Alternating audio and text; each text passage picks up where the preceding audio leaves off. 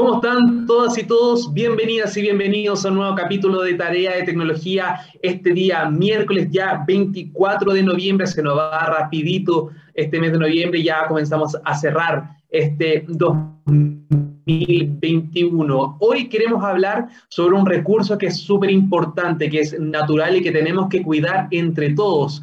Hablo del agua, que es un recurso que obviamente está en escasez. En nuestro país se vive una crisis hídrica, hay escasez hídrica en en varias regiones de nuestro país y por eso es importante generar conciencia sobre este problema que también conlleva otros que están vinculados como por ejemplo al calentamiento global, al aumento de la temperatura, al tema de los problemas en los polos y obviamente una serie de problemáticas que están enfrentando distintos gremios, entre ellos los agricultores y los ganaderos. ¿Por qué queremos hablar del agua? Porque hace muy poquito se lanzó un libro pensado en los más pequeños, en niños mayores de 10 años. Hablo de el gran libro del agua latinoamericana, en Latinoamérica. La idea es cuidar este recurso. Está pensado para que ellos puedan también acercarse a conocer medidas que tengan que ver con el cuidado de este recurso, con el cuidado del agua y cómo se está enseñando en los colegios respecto a este tema.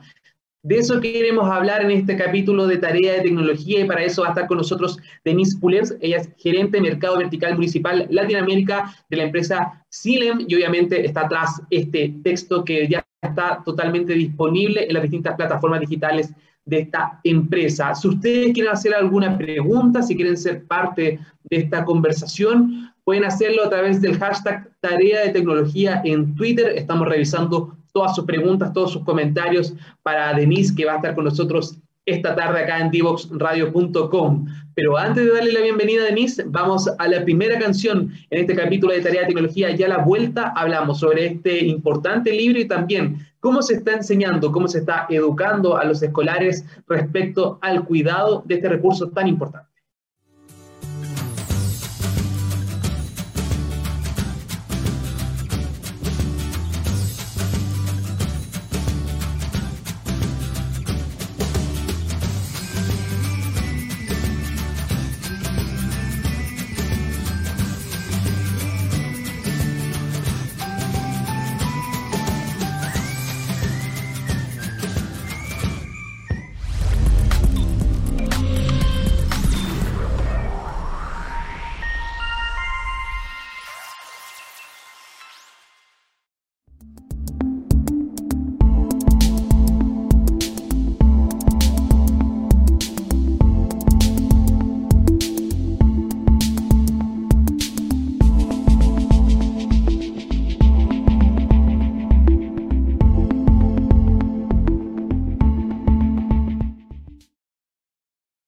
La problemática del agua es global, pero las soluciones son locales. Por eso es tan importante conocer sobre este recurso y cómo cuidarlo. Para eso queremos profundizar hoy en un nuevo libro, en un nuevo texto que está disponible para niños desde los 10 años en adelante, para que conozcan sobre este importante recurso. Hablo del gran libro del agua Latinoamérica. Para eso queremos conocer cómo fue este proceso de redacción, cómo se elaboró este material y también hacer un análisis de cómo se está educando a los niños sobre el agua y para eso tomamos contacto con nuestra invitada de esta tarde. Ella es Denise Pullers, gerente de Mercado Vertical Municipal Latinoamérica de Silem. Denise, bienvenida esta tarde a Tarea de Tecnología.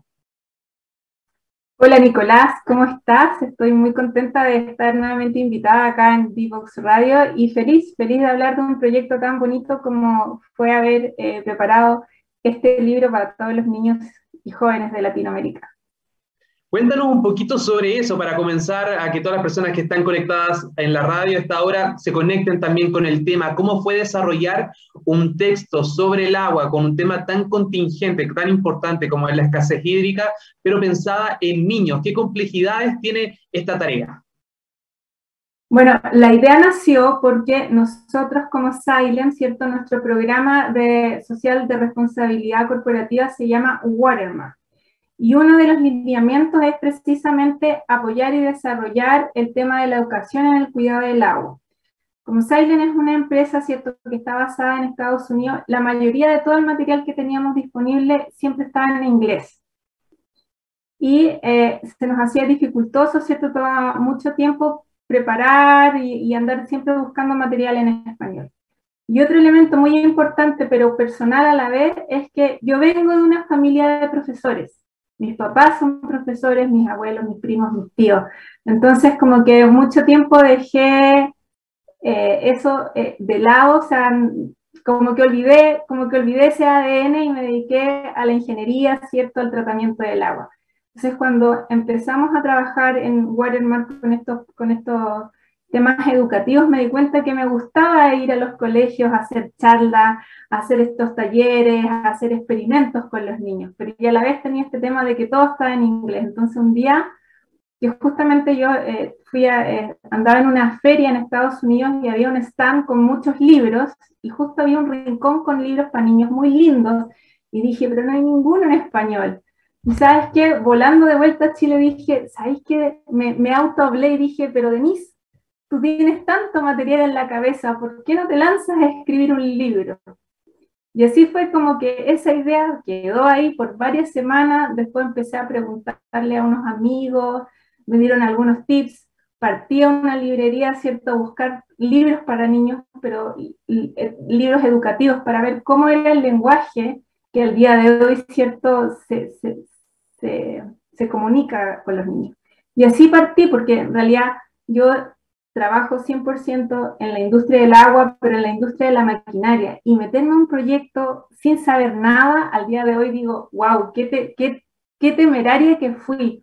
Pero como te digo, fui, ¿cierto?, sacando a flote este ADN pedagógico y en realidad, como tú dices, ¿cómo, cómo, se, cómo se redacta un libro para niños? Esa es la parte más difícil, que es como bajar todos estos conceptos a, a un lenguaje que sea súper limpio, que sea súper simple. Esa fue, digamos, la parte más más difícil, bueno, la pandemia me ayudó bastante porque en todos esos fines de semana que estuvimos en cuarentena, los dediqué, ¿cierto?, a ir explorando, a ir dándole cuerpo al libro. Y después, cuando ya empecé el trabajo con la editorial, que fue eBooks Patagonia, las editoras, ¿cierto?, me ayudaron mucho a darle, digamos, el, el, el, sentido que hoy día tiene el libro y el flujo de información, ¿cierto?, de cómo, cómo se fue presentando de manera didáctica, que fuera entretenida, que tuviera ciertas secciones en el libro. Denise, son cinco capítulos, ¿verdad? Correcto, son cinco capítulos. ¿Y de qué se trata más o menos para, para poder así motivar a los niños sobre este tema? Mira, el libro parte de, una premisa que quizás tomando de referencia cómo nosotros, o yo soy de la, de la época de que fui a la primaria en los 80, entonces ahí como que todo se dividía, se especializaba, ¿cierto? Como que lo de castellano o lo de lenguaje el día de hoy no tenía mucha relación con la matemática ni con ciencias naturales. En cambio, acá yo traté de que, de que tópicos que se ven tan diferentes tengan todos siempre una relación y, esa relación la da el agua. Entonces, el primer capítulo habla del agua en la tierra, de los porcentajes, de por qué es importante el agua en nuestros ciclos naturales, se habla también de conceptos como sistema, ecosistema, cuencas hidrográficas, que eso es un elemento súper importante porque la unidad natural de gestión del agua es una cuenca hidrográfica. Luego saltamos al agua como molécula, o sea, nos fuimos a la química, pero para poder entender de todas las propiedades del agua, poder entender las que son más importantes para la naturaleza y cómo esas propiedades, ¿cierto?, destacan y desatan ciertos fenómenos tanto en la naturaleza como en nuestro cuerpo. O sea, ¿qué tan importante es el agua en el cambio climático? el agua es el gran regulador de la temperatura en nuestro planeta. Los bosques son unos grandes reguladores de temperatura, entonces si, los niños el día de hoy escuchan en la noticia cambio climático, cambio climático, pero ¿cómo se relaciona eso con el agua? Bueno, ahí en el libro lo podemos encontrar. El tercer capítulo habla del ciclo urbano del agua. O sea, al día de hoy, ¿cierto? Las personas que tenemos eh, el privilegio de vivir en ciudades, es tan fácil como abrir la llave y tener agua, pero ¿qué, ¿cuáles son los procesos que hay detrás para que el agua llegue a nuestra ducha, a nuestro vaso que, nos tomamos en la mañana. Entonces es un poco de concientizar de que el agua cierto hay detrás y por delante también, porque cada vez que eh, descartamos agua también hay un proceso muy importante que es el tratamiento, ¿cierto? Para devolverlo de la mejor manera a la naturaleza. Y ese, por ejemplo, ciclo urbano del agua hoy día no está, eh, no está incluido dentro de los programas oficiales. Siempre a los chicos naturales se les se les explica el ciclo natural del agua, pero no el ciclo urbano o el ciclo antropológico del agua. El siguiente capítulo habla del agua en Latinoamérica, o sea, por qué es importante geográficamente el agua, dónde están los grandes polos, ¿cierto? Eh, las grandes regiones ricas en agua, las regiones que son pobres en agua, y también hay una parte muy bonita que, que es poder relacionar el agua a la cultura a través de nuestros pueblos originarios, ¿cierto? Porque ellos tenían, tenían otra concepción de la naturaleza, no tenían una concepción capitalista, entonces ellos solamente a través de la observación, ¿cierto? Eh, pudieron tomar ciertos cuidados y cuidarla y sacarle provecho para, para sus propias eh, actividades. Entonces, ese también es un, punto muy importante. Y el último capítulo habla de la sustentabilidad, o sea, explicarle a los niños qué significa la sustentabilidad, por qué es importante, y ahí eh, entramos a dar una serie de tips de cómo nosotros, nosotros hablando de niños, cómo nosotros como niños podemos ayudar al cuidado del agua.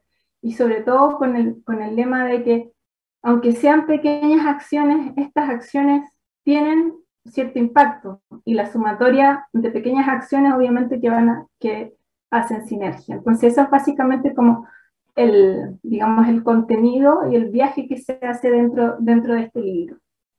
Oye, es súper completo el libro de Nis, tiene hartas aristas respecto del mismo tema. Está el lado cultural, está el tema económico también, me imagino, como recurso, está el poder potenciar las distintas fuentes del agua, historia sobre cómo se ha desarrollado el cuidado de este recurso tan importante en nuestro país y en el mundo en general.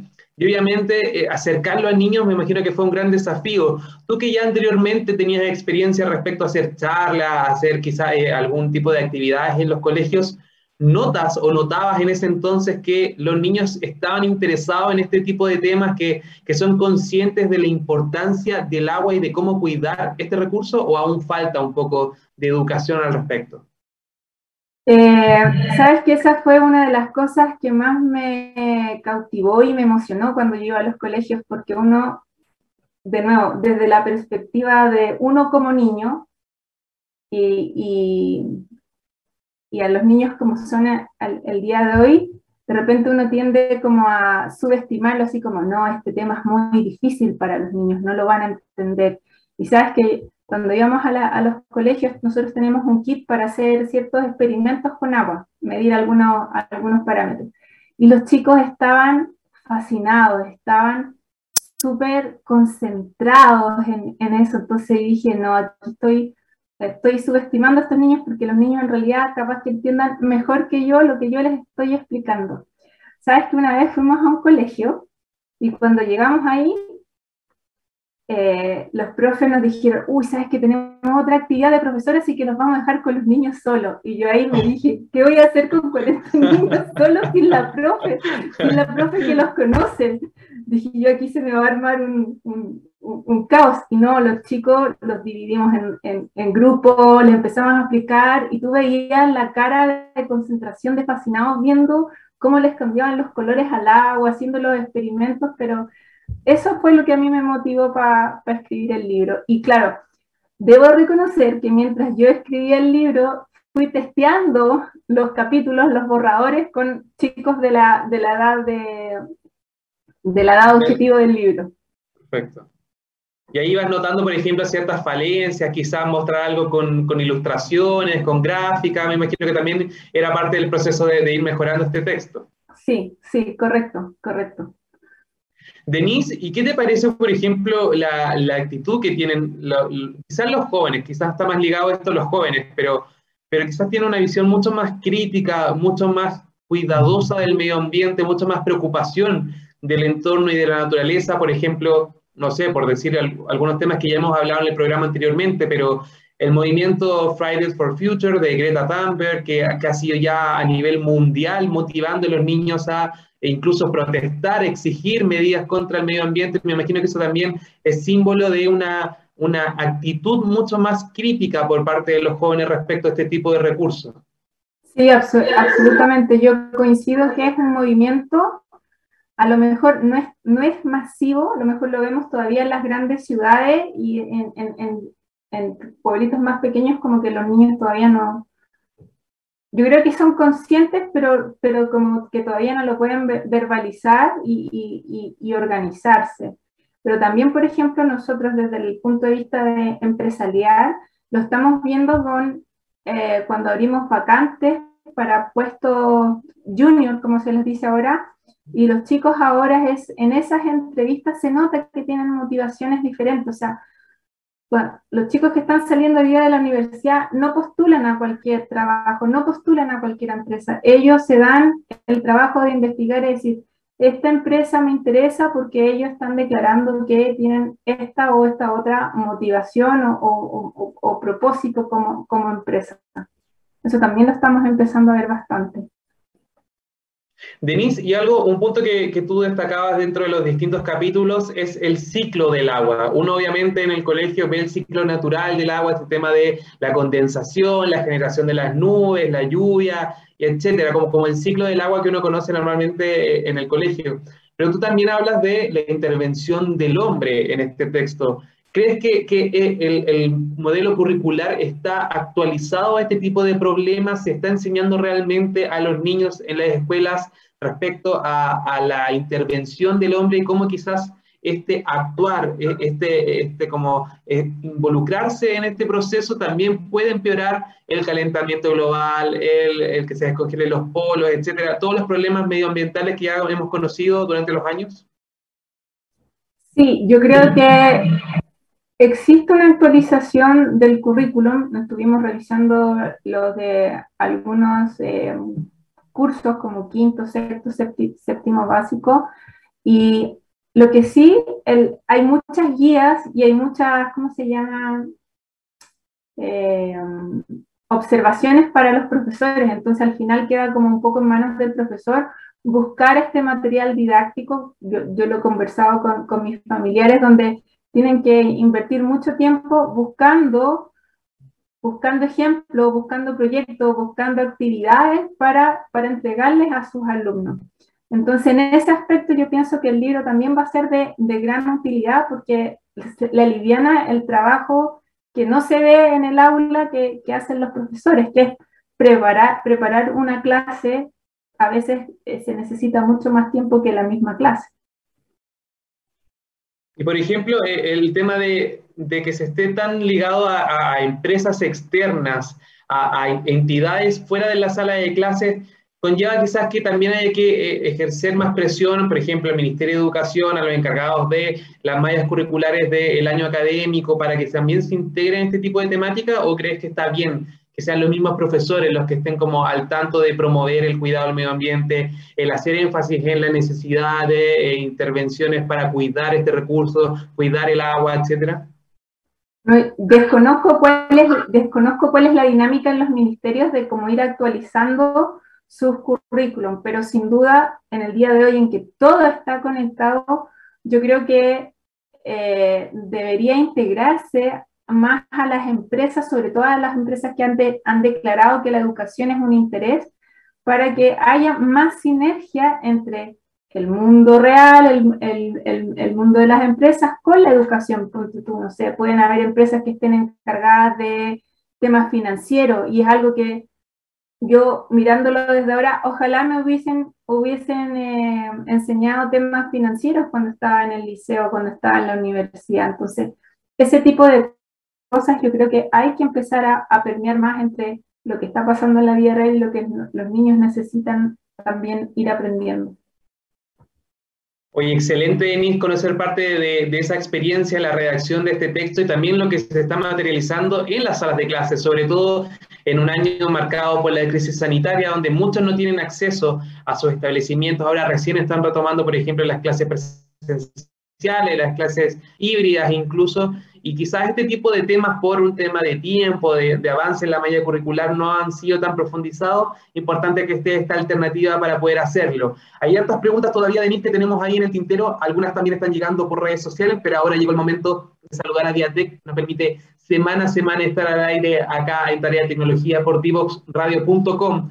Mucha atención a todas las personas que nos están escuchando porque hay clases presenciales, clases online y también inducciones híbridas. Tras la pandemia, la educación se transformó, se adaptó a un mundo digital. Pero ¿qué hacemos para combatir la monotonía? A través de con nuevas maneras de enseñar. En Diatec no solo te ayudarán a desarrollar una plataforma web personalizada, sino que también te apoyarán con recursos de aprendizaje en formatos digitales para una mejor interacción con tus estudiantes. Cápsulas informativas, por ejemplo, videos animados, infografías, encuestas, evaluaciones y mucho más. Imagina las posibilidades y ellos lo harán realidad en www.diatec.cl y también los puedes encontrar en sus redes sociales como Diatec, Diatec siempre con Y para que estén ahí al tanto de todos sus cursos, sus capacitaciones, bien digo, y también las distintas herramientas que tienen disponibles para los establecimientos educacionales y también para las empresas. Nosotros nos vamos a la segunda canción de este capítulo y a la vuelta seguimos conversando con Denise sobre el cuidado del agua y cómo se está enseñando sobre este recurso en los colegios y establecimientos chilenos. No te quedes fuera. Aprende sobre fenómenos naturales, sus riesgos y planificación territorial. Cada martes y viernes a las 11 de la mañana con Cristian Farías en divoxradio.com. No te quedes fuera. Conversaciones de minería y energía con Nancy Pérez y Pamela Chávez. Cada martes y viernes a las 15 horas. Recursos con perspectiva. Recursos con perspectiva. Somos divoxradio.com.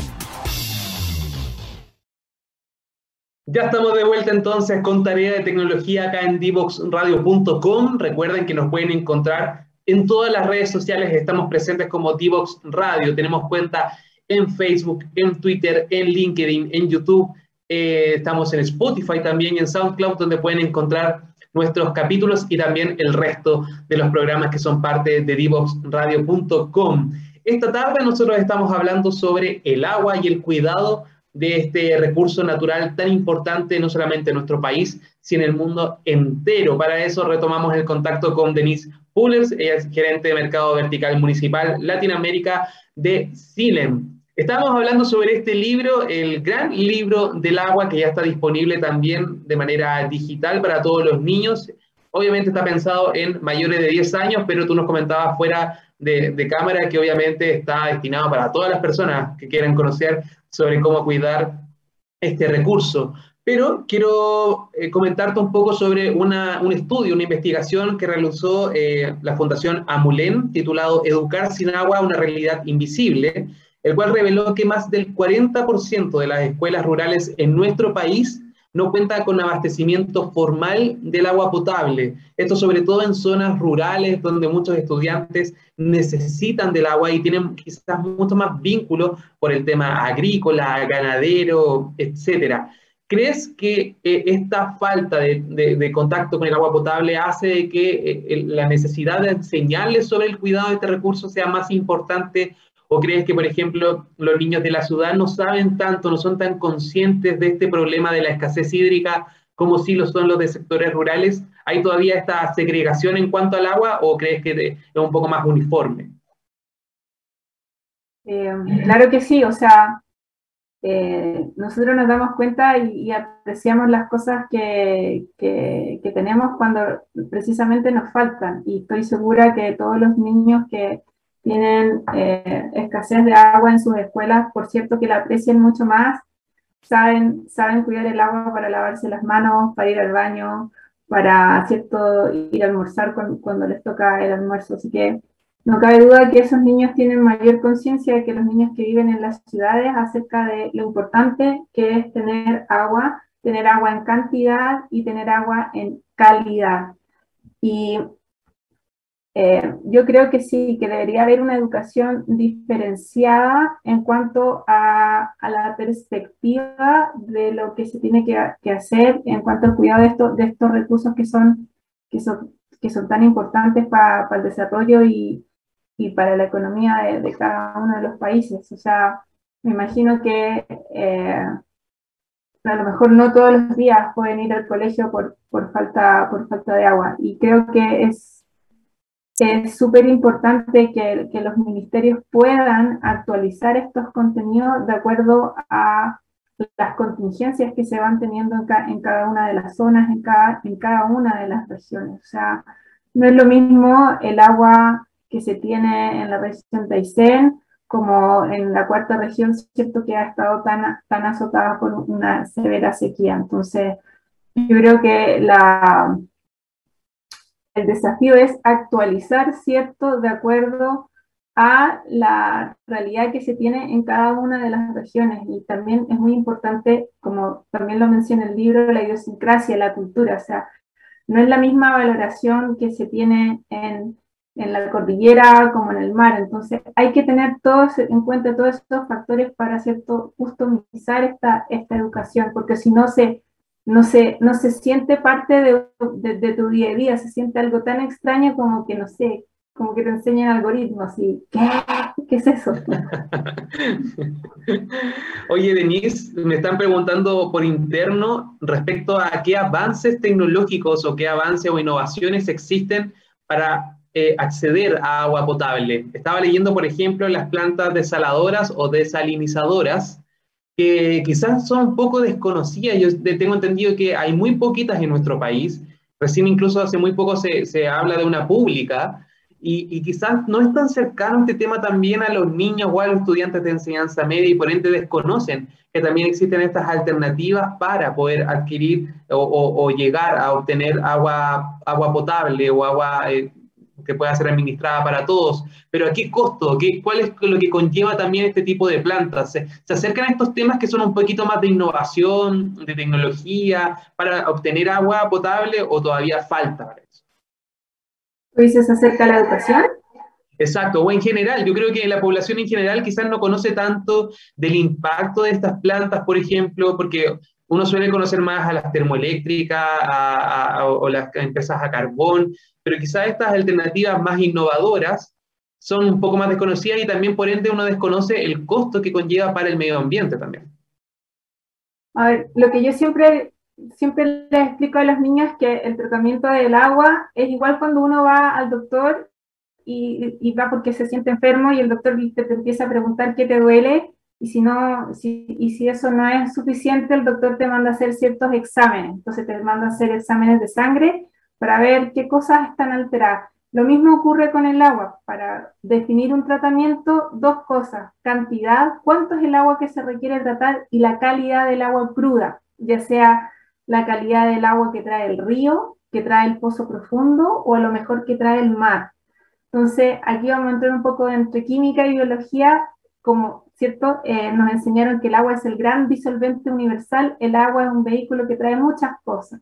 Entonces, dependiendo de los contaminantes, es el tratamiento, ¿ya? Cuando hablamos de plantas potabilizadoras tradicionales que sacan agua de un río, mayoritariamente estamos hablando de partículas sólidas en suspensión más patógenas. Entonces, para las partículas sólidas se hablan de los sistemas tradicionales de filtración, ¿ya? Y para, la, para sacar los bichos malos, digo yo a los niños, los patógenos que nos causan enfermedades gastrointestinales, ¿cierto? Está la desinfección. Tal cual como la mamá nos desinfecta el baño con cloro, se desinfecta el agua para eliminar los microorganismos, los bichos malos. El tema de la osmosis inversa es, después de la filtración tradicional, que básicamente se ocupan eh, arena o antracita, tenemos la filtración por membrana, es decir, el agua se hace pasar a través de, llamémoslo un género, ¿ya? Un género que tiene unos poros muy chiquititos. Entonces el agua pasa a través de esta, esta membrana y todo, todos los sólidos van a quedar adheridos a esa membrana, ¿ya? Pero cuando hablamos de elementos que están disueltos en el agua, así como cuando nos hacemos un café, le echamos azúcar, revolvemos y, el, azúcar desapareció porque se disolvió. Entonces hay muchos minerales que están disueltos en el agua. El agua de mar tiene sal disuelta. Entonces, para sacar esos elementos, que básicamente es la sal, necesitamos una membrana con unos poros, pero nanométricos, ¿ya? Y como el agua eh, o esto, esta, esto, estas sustancias no, no, atraviesan por sí solos el, el, esta membrana, se necesita una presión inversa, ¿ya? Pues eso, por eso el sistema se llama osmosis inversa. Inversa. La osmosis es un fenómeno natural que ocurre en todas partes. Cuando yo tengo una membrana, un generito, una pared, y la osmosis, la osmosis quiere decir que voy a, que los sólidos o los elementos disueltos van a pasar del lugar de menor concentración, perdón, del de mayor al de menor. Va, a haber un va a haber un gradiente de concentración.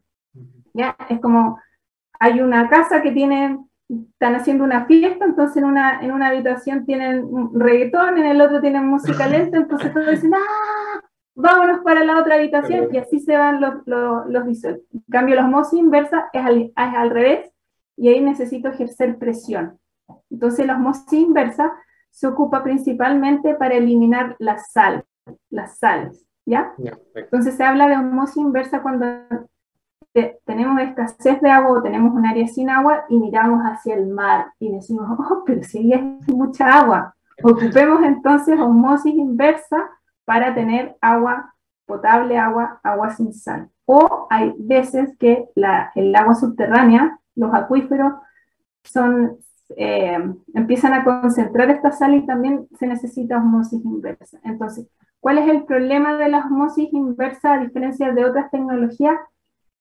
que tú sabes que cuando una tecnología está recién salida al mercado es muy cara. Entonces, a medida que se van desarrollando, se va mejorando, va bajando su precio.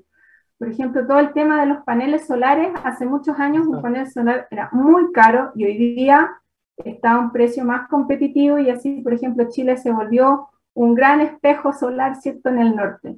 Lo mismo ha, ha, estado pasando con la osmosis inversa. Hace años era un tratamiento muy caro, hoy día lo sigue siendo comparado con otras alternativas, pero cuando tú tienes solo agua de mar y no tienes otra alternativa, es como hay que ir por la osmosis inversa. Ahora, en el tema de impacto ambiental, una, un tema que, que, que, se tiene que cuidar en un proyecto de, de desalación es que como dijo la Bossier, nada, nada se crea ni se destruye, solo se transforma. Por lo tanto, esta agua, que yo, esta sal que yo estoy sacando y se está quedando en, en una parte del lado de la membrana, estoy, voy a generar una corriente de, de salmuera. O sea, estoy entrando con una sola gran corriente y, a la salida de la osmosis inversa voy a tener dos grandes corrientes, el agua sin sal y la salmuera. ¿Ya? Entonces, esa salmuera es la que el proyecto debe definir cómo tratarla. Eso te quería preguntar, Denis, porque, porque uno, claro, escucha todo este proceso que, que, ha sido una verdadera clase de química que yo estoy fascinado. Yo creo que nunca ni en el colegio entendí tan bien este, este proceso como contigo. Pero, eh, ¿qué pasa con esa sal? Claro, con esas salmuelas, porque obviamente no sé si se retorna al mar y me imagino que hacer eso conlleva también un exceso de sal para el agua. Quizá nos estamos yendo un poquito por las ramas con el tema, pero a mí me importa, así que es interesante. Y, y, me imagino que también termina siendo un daño para el mar, que es al fin y al cabo nuestro gran recurso, nuestra gran fuente de agua al fin y al cabo. Sí, hay muchos proyectos que eh, definen que la salmuera la devuelven al mar, pero ahí de nuevo está el tema de cómo la devuelven. Si la devuelves en un sul, así, haciendo un, un, ejemplo gráfico, si la devuelves en un solo punto, así, claro, vas a empezar después a tener como, como un cerro de sal justo en esa área concentrada. Pero si esta, esta descarga al mar fuese más distribuida, ¿cierto? Con difusores, qué sé yo, como con una gran red de, de, muchas cañerías, tú ahí vas a, entre comillas, diluir ese, ese efecto. Y además que tú dices, esto, sí, todo depende de dónde esté tu frontera, porque si tú hablas de todo el océano, tú decís, estoy devolviendo nada con respecto a toda la sal que ya tiene el océano. Pero si acotas tu área de acción, ahí va a decir, no, aquí voy a tener un, impacto en un kilómetro cuadrado. Entonces ahí depende de las áreas que se definan. Otro, otra opción es eh, la evaporación. Entonces se construyen grandes piscinas donde se deja la salmuera por varios meses y se, se apela al, al, sol, ¿cierto? Para que se evaporar el agua y al final te va quedando en el fondo una costra de sal. Mira, excelente esta mini clase de química que tuvimos acá en Tarea de Tecnología. Siempre es importante seguir aprendiendo sobre todo estos temas que son tan contingentes, tan importantes de conocer. Finalmente, Denise, antes de despedirte, tips, consejos para todas las personas que están escuchando la radio de cómo podemos cuidar este, este recurso, el agua que llega hasta nuestras llaves, por ejemplo, hasta nuestros domicilios, algunos consejos, sobre todo pensando en los más chiquititos que son el gran foco de este libro. Bueno, primero que nada es cuidar el agua en nuestra casa. los consejos típicos, por ejemplo, no, no dejar el agua corriendo cuando no estemos lavando los dientes, cuando estemos lavando la losa, hacer una lavaza, ¿cierto? Enjuagar todos los platos y después eh, abrir el agua, ¿cierto? Para sacarle el jabón a los platos. Otro tema muy importante, aunque no es directo, es todas nuestras elecciones que hacemos como consumidor. Comprar lo justo, o sea, botar comida también es botar agua, porque para cultivar un kilo de papas se necesitaron X cantidad de litros de agua. Para cultivar un kilo de carne, para que esa vaquita creciera feliz y sana, se necesitó mucha agua, por lo tanto, botar comida también es botar agua. Eh, Oye, excelente. esos, consejos son súper como, a veces suenan muy fáciles o muy habituales, pero a uno se le olvida también. Cuando está lavándose los dientes, cuando está lavando la losa, por ejemplo, cuando está regando, ahora sobre todo que se viene el verano, la temporada ya más estival, también hay que regar, entonces. Regar muy temprano o muy tarde en la noche, nunca en el día. Nunca, nunca tipo 4 de la tarde jamás. No. Además que piensen que están regando con agua potable, o sea, están regando con diamantes el pasto. O sea, el agua potable ya es, un, es una joya. Claro, y hay que cuidarla, y eso es lo importante, y ese es el mensaje de este libro, el gran libro del agua. ¿Dónde lo podemos encontrar, Denise, todas las personas que estamos interesadas en conocer más sobre este documento que fue creado por ti? Bueno, el Gran Libro del Agua está disponible en su página web, que es medio largo el hashtag, pero lo voy a dejar acá en el... Lo vamos a compartir ahí en las redes sociales de, de, de Divox Radio para que lo puedan descargar gratis. Creo que está con el micrófono apagado. Se tiene que haber apagado ahí entre medio de... Ahora sí está en la página web, que es cierto, lo van a compartir en todas las redes de Divox y también lo pueden buscar en Amazon, en Google Play y, también en eBooks. Ahí buscan el gran libro del agua o Silent Watermark y les debería aparecer el libro para descarga gratuita. Gratuito, eso es súper importante. Exactamente. Ya saben entonces si quieren saber cómo cuidar el agua, cómo se genera este ciclo y cómo también debemos proteger este recurso tan importante, ahí está disponible entonces el gran libro del agua de Denise Pullers que está ahí disponible que nosotros también vamos a estar difundiendo en nuestras redes sociales. Denise Pullers, gerente de Mercado Vertical Municipal Latinoamérica de CILEM, muchas gracias por estar esta tarde con nosotros y contarnos todos estos consejos, estos tips, estos procesos de cómo podemos cuidar el agua. Súper, ¿no? Encantada de haber estado acá conversando con ustedes, así que muchas gracias. Nosotros nos vamos ahora a la última canción de Tarea de Tecnología de este capítulo y a la vuelta a la interrogación antes de despedirnos.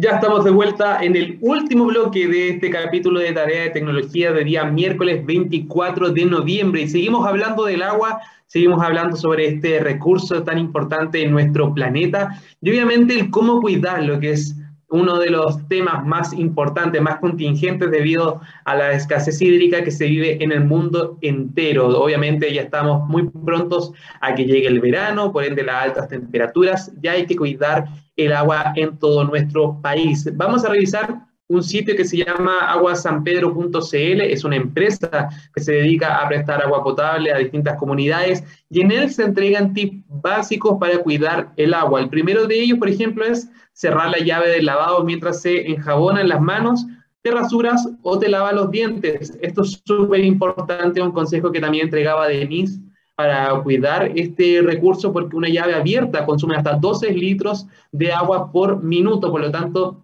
hay que evitar este desgaste, este derroche del recurso tan importante. También otro, otro mensaje es cuidar eh, la regadera. Al momento de que usemos una tina, por ejemplo, al bañarnos, cerrar la regadera mientras uno se enjabona para que así tampoco se acumule tanta agua. Juntar agua en la regadera, en, una cubeta, para luego utilizarla en macetas, por ejemplo, o en el mismo inodoro, que es súper útil, así también evitamos que se gaste no usar el inodoro como un bote de basura, así ahorra uno hasta 12 litros de agua en cada descarga, reparar las tuberías y llaves que goteen en la cocina y en los baños, por ejemplo, porque así uno ahorra un promedio de hasta 170 litros de agua al mes. Es mucho lo que se va cuando hay una gotera, así que hay que tener mucho ojo con ese tipo de detalles. Usar, por ejemplo, las cubetas de agua para lavar los coches y las bancas en vez de una manguera también es otro de los consejos porque así uno ahorra hasta 12 litros de agua por minuto. Eso es un bien relevante, 12 ¿eh? litros de agua por, minuto es mucho. Cambiar los inodoros tradicionales también por algunos ecológicos de doble carga que también permiten ahí ahorrar un poco de, de agua y en época de Navidad no comprar musgo, heno ni helechos, pues ellos conservan el agua del suelo.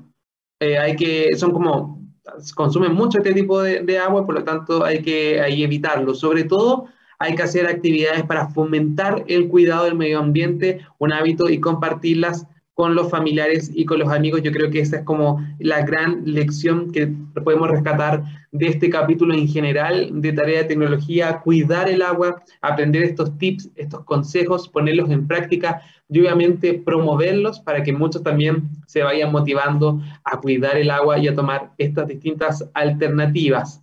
Ya lo saben entonces, cuidar el agua es súper importante y entregamos en este capítulo algunos tips, algunas recomendaciones para que todos podamos aprender y también fomentar, promover el cuidado de este recurso entre todas las personas, no solamente entre los escolares, sino también en el público más adulto también y, por qué no decirlo, también fuera de nuestro país. Con esta información, nosotros cerramos este capítulo de Tarea de Tecnología. Fue un gusto, obviamente, estar con todos ustedes. Recuerden que pueden encontrar este y todos los capítulos de Tarea de Tecnología en la página divoxradio.com, también en las distintas redes sociales de nuestra radio. Y obviamente, nosotros nos encontramos el próximo lunes con un nuevo invitado o invitada para seguir hablando sobre tecnología, innovación y educación. Que tengan un excelente miércoles y nos vemos muy pronto.